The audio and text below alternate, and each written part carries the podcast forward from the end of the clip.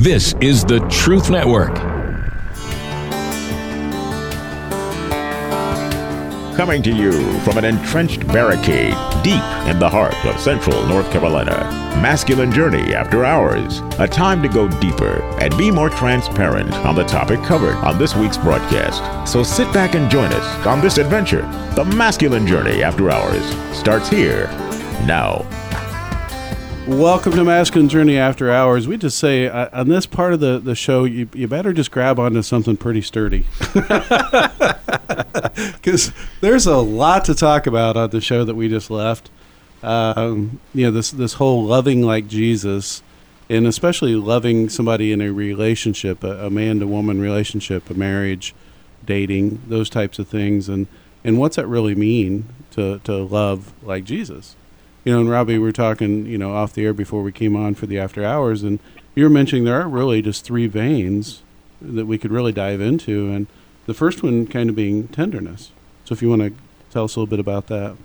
Yeah, yeah. The the picture of Jean Valjean, which we have a clip along these lines, that that we just saw how he was completely fierce against her enemy, and later on we're going to show a clip. You can see how tender he was towards her brokenness. She considered herself be a whore and and and you know considered herself you know damaged goods, a- and so just like all men are wounded, all women are wounded, and understanding their brokenness, a- and rather than running from it, which you know we will run and we will live. you know, yeah. this is a scene from Braveheart. But uh, you know, my first wife, uh, it just brings me back to a place that I, I don't necessarily want to go, but I can't help but think about it.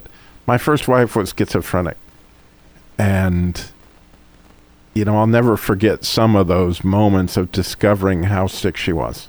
Mm-hmm. Um and, and, and trying to understand how my life was going to work in that. And she would hear voices. Um, and sometimes she would think I was doing things I wasn't actually doing. And she would hit me. I mean, literally, like floor. She had superhuman strength, like our guy. like man, when she hit you because she thought you know something was horrible, she she really would hit you. A- and trying to figure out, I was not a Christian. Of what what do I do with this? How can I respond to this without just becoming furious? Right? Which was the natural response that I was experiencing. And now I look back on wow, what an opportunity I had to love a really broken person.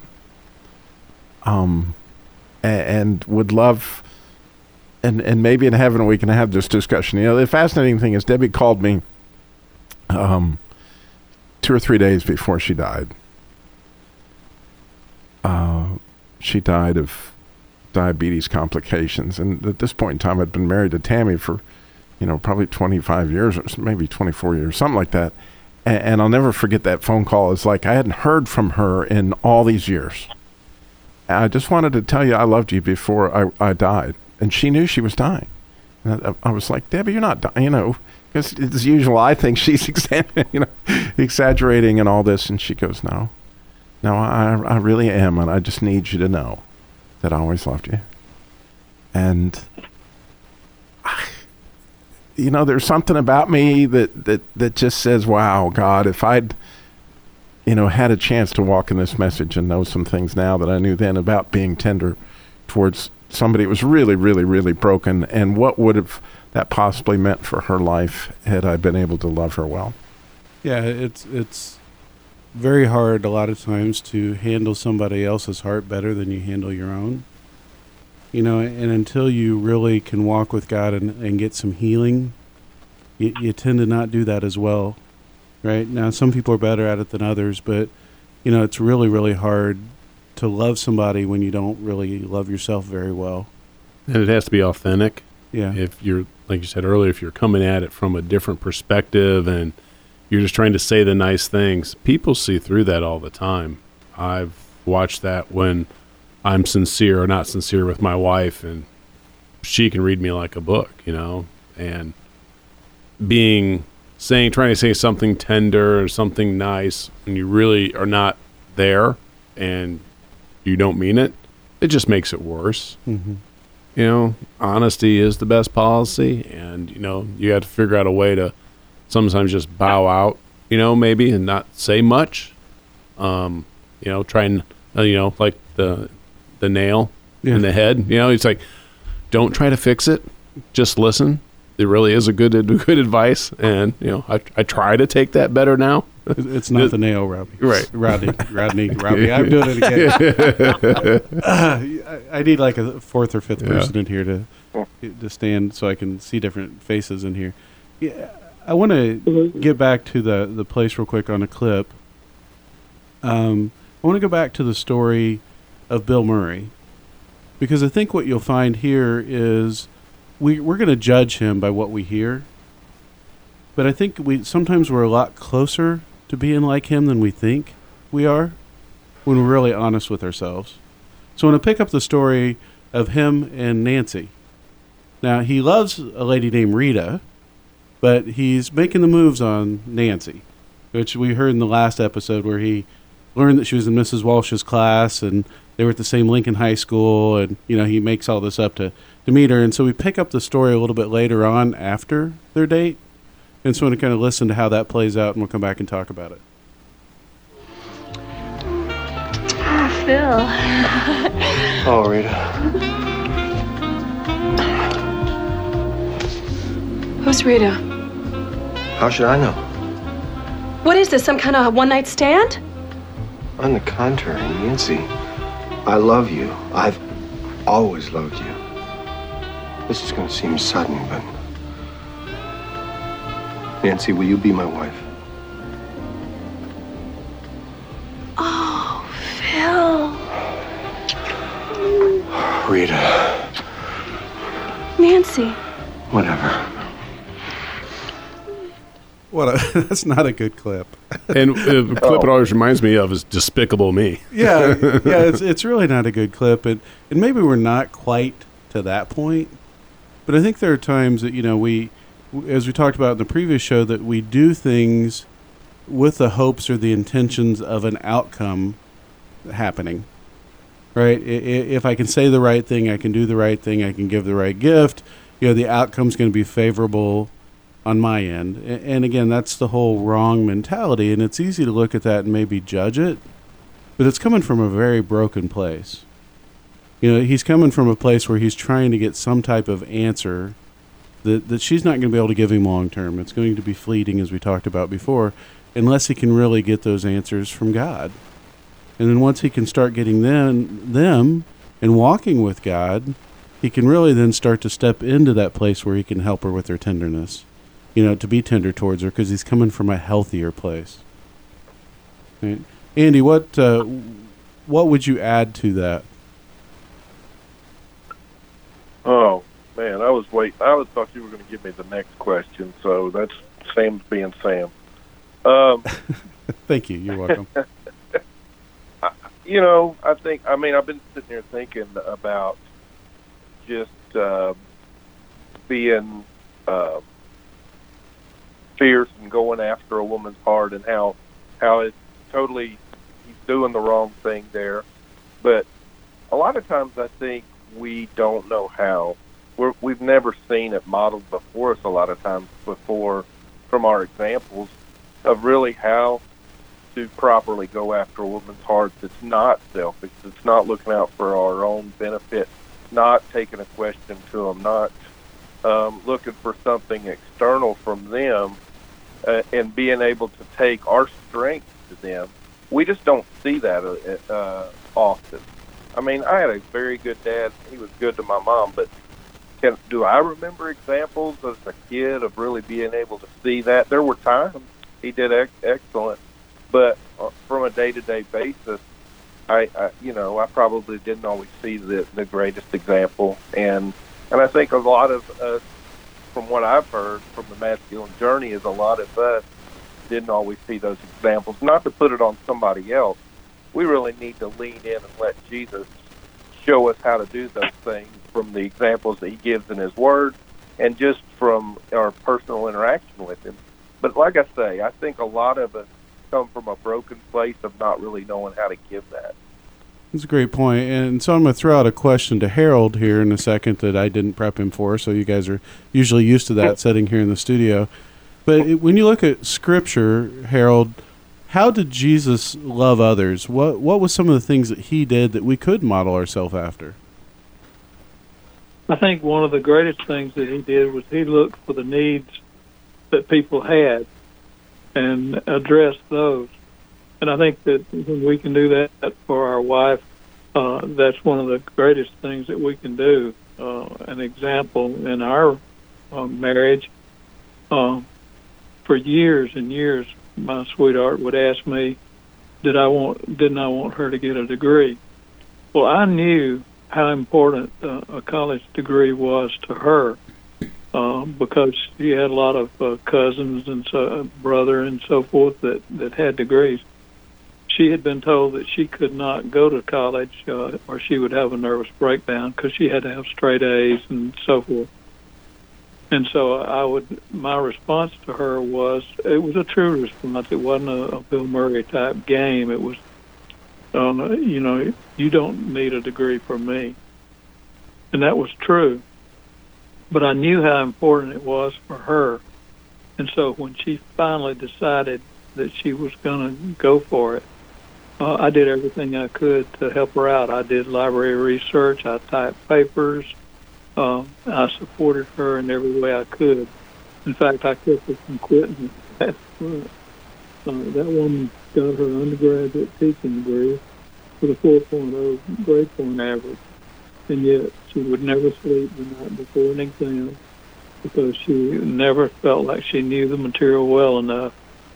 So my support, uh, she mentions it constantly to other people about that she could never have gotten that degree without me.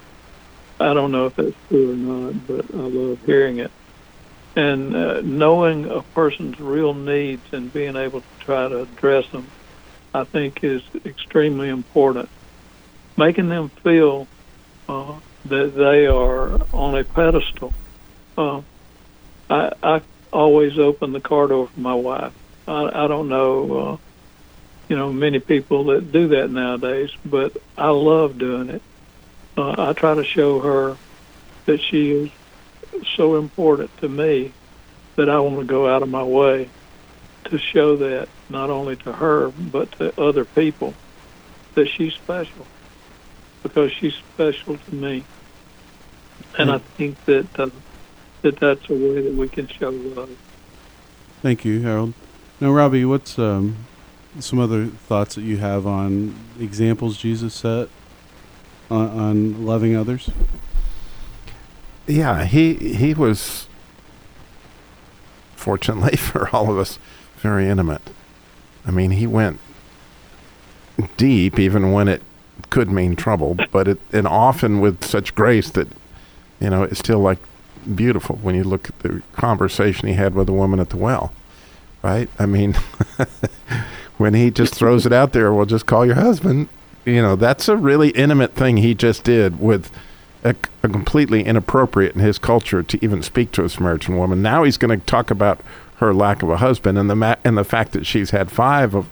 In other words, he really goes deep into her story, knowing her story, at in order to go after, you know, some real healing in there, and that that gets to the intimacy that you know, fortunately, it.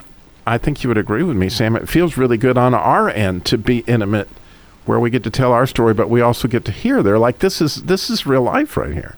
Yeah, it, it is. I think it in the the realm of a relationship, that intimacy is very appropriate, right? But if you're just starting to date somebody, you got to be very careful about getting intimate, and I don't mean physically. Yes, that plays into it, but I mean emotionally, uh, conversationally intimate, because a lot of times it, it can go deep. For for me, after um, my wife and I split up, I didn't really think of it as as taking my question to the woman, so to speak, but you know, I got out and I would start dating, and I was just used to be very transparent around these guys and being around other people, and and I knew a lot about a woman's heart because we, we, we talk about it, we we try to learn about it, you know, and too often I found myself in a really not a great place, where the where the the female would feel like we were a lot more intimate relationally than where I really thought we were.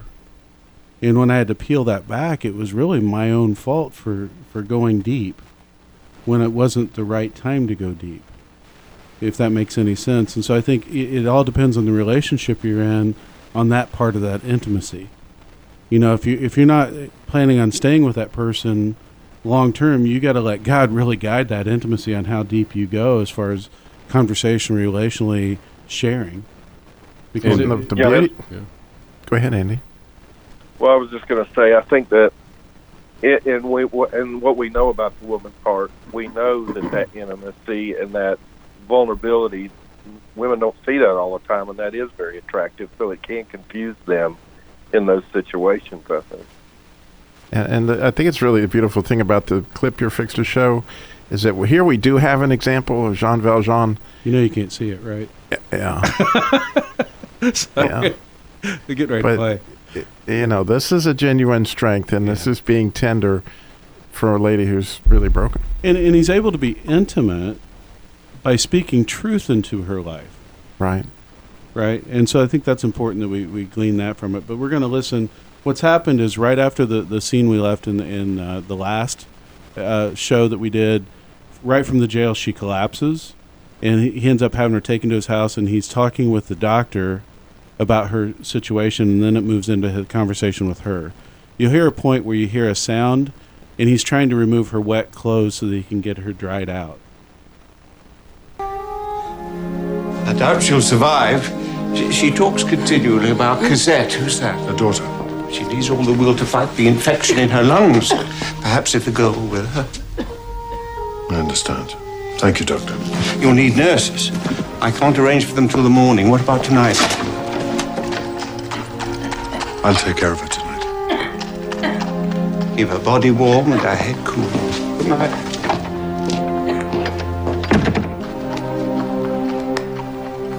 Why did the gossip bother you? You didn't have to fire me. Clothes are damp. I have to get you some dries. It's all right. There'd be no charge. You deserve it. But I don't understand why you're being so kind. I was preoccupied. I didn't know. If you'd come straight to me, none of this. You don't want to kiss. I And don't worry. I'll bring your daughter to you. You're going to the Thenardiers. No, I can't. I'll send the money to bring Cosette here. She can't live with me. Of course she can. She will. She'll attend the school and uh, you won't have any more worries. When you're better, I'll find work for you. But you don't understand. I'm a whore. And Cosette has no father. She has the Lord. He is her father. And you're his creation. In his eyes, you've never been anything but an innocent and beautiful woman.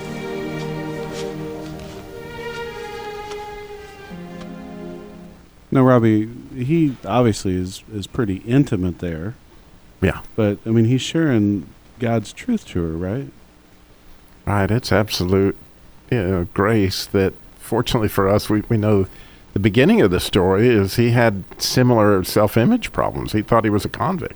Mm-hmm. A- and God had, through the bishop, you know, given him unmerited favor, very similar to what he is now offering to to her, Fantine. And so it, it's fascinating to me to know the story. Like, oh my goodness, look what God stepped in and gave Jean Valjean, and now look what he is giving to Fantine. So, in my own story, you know, what does that look like? What did he, you know, what did he step in and forgive me of? And and then, you know, when I'm sitting there so easy and so quick to judge, not just my wife, but you know, I deal with a lot of different women every day of my life. and, and I even think of one I really struggled with, a Jesus labor love lady. Um, and oh man, I kept on telling the Lord I didn't want to deal with her. But I am so glad that I went past that. He he got me to be obedient, and, and this week, you know, it just so happened that the ministry was able to really help her in a time when she really needed it, and she completely knew that was from God, and and and just like, you know, I think we all hope that Fantine knew that, that this message was coming from God Himself, not from Jean Valjean. Yeah, I think when you look at the differences in the intimacy that was in the clip and what I was talking about, he didn't share his story. He didn't share his vulnerability. Right? He just spoke the truth about God's love to her. Right. Right? And spoke into her story. Right? And you can do that with anyone. Right? You can speak God's love into anyone's story that he calls you to be a part of their life. It's their difference there between that and sharing your own vulnerability, which can confuse some things. Yeah, but if you're also in that relationship for a long time and you've never really shared or never cared enough when she was sharing, right? You like you you listened, but you you really didn't listen. You didn't hear. So opening up and being able to enter into that relationship, being vulnerable yourself, so that she can be, because most often they usually are first.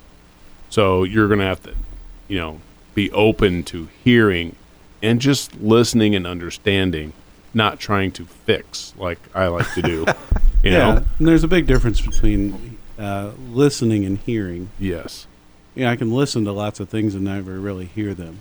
Yeah. And with the with that sympathetic ear of wanting to understand and go deeper and ask questions that take you more intimately and deeper with her that, you know, brings out more of who she really is and what what it is about her that why does this bother you this much? And then again, constantly like you said, you you offer Jesus, but as a individual you need to offer yourself into that because you do have that intimate marriage relationship. So you're going to have to enter in and be vulnerable yourself and you know, I don't know how to fix this, but together we'll figure it out. And here's where I'm hurting and what's going on with me because, you know, when you're vulnerable, just like Andy was saying, you know, that that is intimacy for that relationship that re- you really need to foster. And it's it's so key to walk with God through each one of those steps. If I step out and I'm vulnerable, but she's not at a place to hear it, and I just do it out on my own, there can be some wounding coming back. You know, I got to be, you know, willing to say, okay, God, I'm going to let you tell me, I'm going to let you lead me on when to share some of this stuff, right? And when not to, when to speak, when to ask questions, when to n- try to not fix something. you know, I mean, all those things. and Because the left to my thing is- own, I'm going to screw it up. It's a, it's a wonderful opportunity for prayer, especially for me, because I go, oh, okay, I got nothing. I have no you guys, idea. yeah. Go ahead, Andy. Well, you're you're exactly right. I mean, that's where I really struggled was that I really, I think I genuinely wanted to do right, but it seems like whenever I was supposed to zig, I always zagged. I always did the opposite of what I was supposed to. And if I would have leaned into the Lord much more than what I actually did, and that's where I think when you get healed up, and whenever you get begin to see that He's your, you know, your sustaining, um, He's there sustaining you and giving you direction, and you don't have. I mean, now I feel like I just go to that much more, and I get His wisdom because it's all within our own strength when we're doing it. You can do it all out of right motive and wanting to do that, but you end up doing the wrong thing, and that's what I continually did. Or I felt like. Well, I was, yeah, uh, I'm, I'm, I'm with you completely. And it's amazing how he gives me little baby steps to do stuff because the hard stuff, you know, I'm, uh, I'm not smart enough to figure out, oh, this is when I need to pray. this is when I need to jump in. But, but my wife had, uh, or has, restless leg syndrome. And so sometimes she would struggle to sleep. And, you know, just, you know, really, really a problem. And I went to the NRB, and I this guy spiritual warfare had these stakes, and on these stakes, like tent stakes, are Bible verses, and he was talking about what tremendous results he had by putting these stakes in the ground, and uh, around people that were having warfare problems, and and so as part of the John Eldredge's daily prayer, you you know you you say you know I'm I'm going to bring the kingdom of God and I'm staking it here in Jesus' name. So these stakes really meant, made sense to me. So I go home. I said, Tammy, I got these stakes. and these aren't steaks you can eat. These are steaks you put in the ground. And they got Bible verses on them. I'm a, I, I really want to pray over your restless leg and I'm going to stake it in Jesus' name in all four corners of the, the, you know. And so I got the stakes one night. I went out and staked them and I prayed. And guess what? I know you're thinking it worked. Well, it did. I mean, I you know you, it, you know it's supposed to you know, but it was actually warfare that was going on to some extent. And now it's not like she's just like never ever has another you know bump with her leg in the middle of but nothing like where she could get no sleep and no rest and maybe it's just god coming in and comfort her i don't know but what i do know is oh man i got a chance to play the man i got to be fierce up against her enemy and you know it, it really felt like man I, I got to, to love my wife well and on, in a baby way you know this wasn't an all that intimate a thing But it, you, you were tender, right? You you you stepped out on her behalf. Yeah. Right. I mean, there there's there's a risk there. You were, you were gone, you were away, and you were still thinking about her and her situation and putting her in front of your needs at that time. So we have a couple minutes left. Uh, we have less than a minute left. So, any parting words you want to give other than walk with God, which is obviously what we always want to say? Yeah, Jesus, walk with God. Anything else you'd like to add? Well, I, I think that the uh, last thing I would say is women fear abandonment. And it's so easy for us to wound them there. Like, you know, I'm going to go. I'm going to, you know, because that just, like, even if you walk out and uh, heated in an argument, you're in a situation to really wound them. Yeah, and, and it does wound them. And you can abandon them emotionally, you can abandon them physically, you can abandon them a lot of different ways. And realizing that that's the big fear. And so just making steps to make sure you don't do that and feed to that fear. Join us next week. See you then.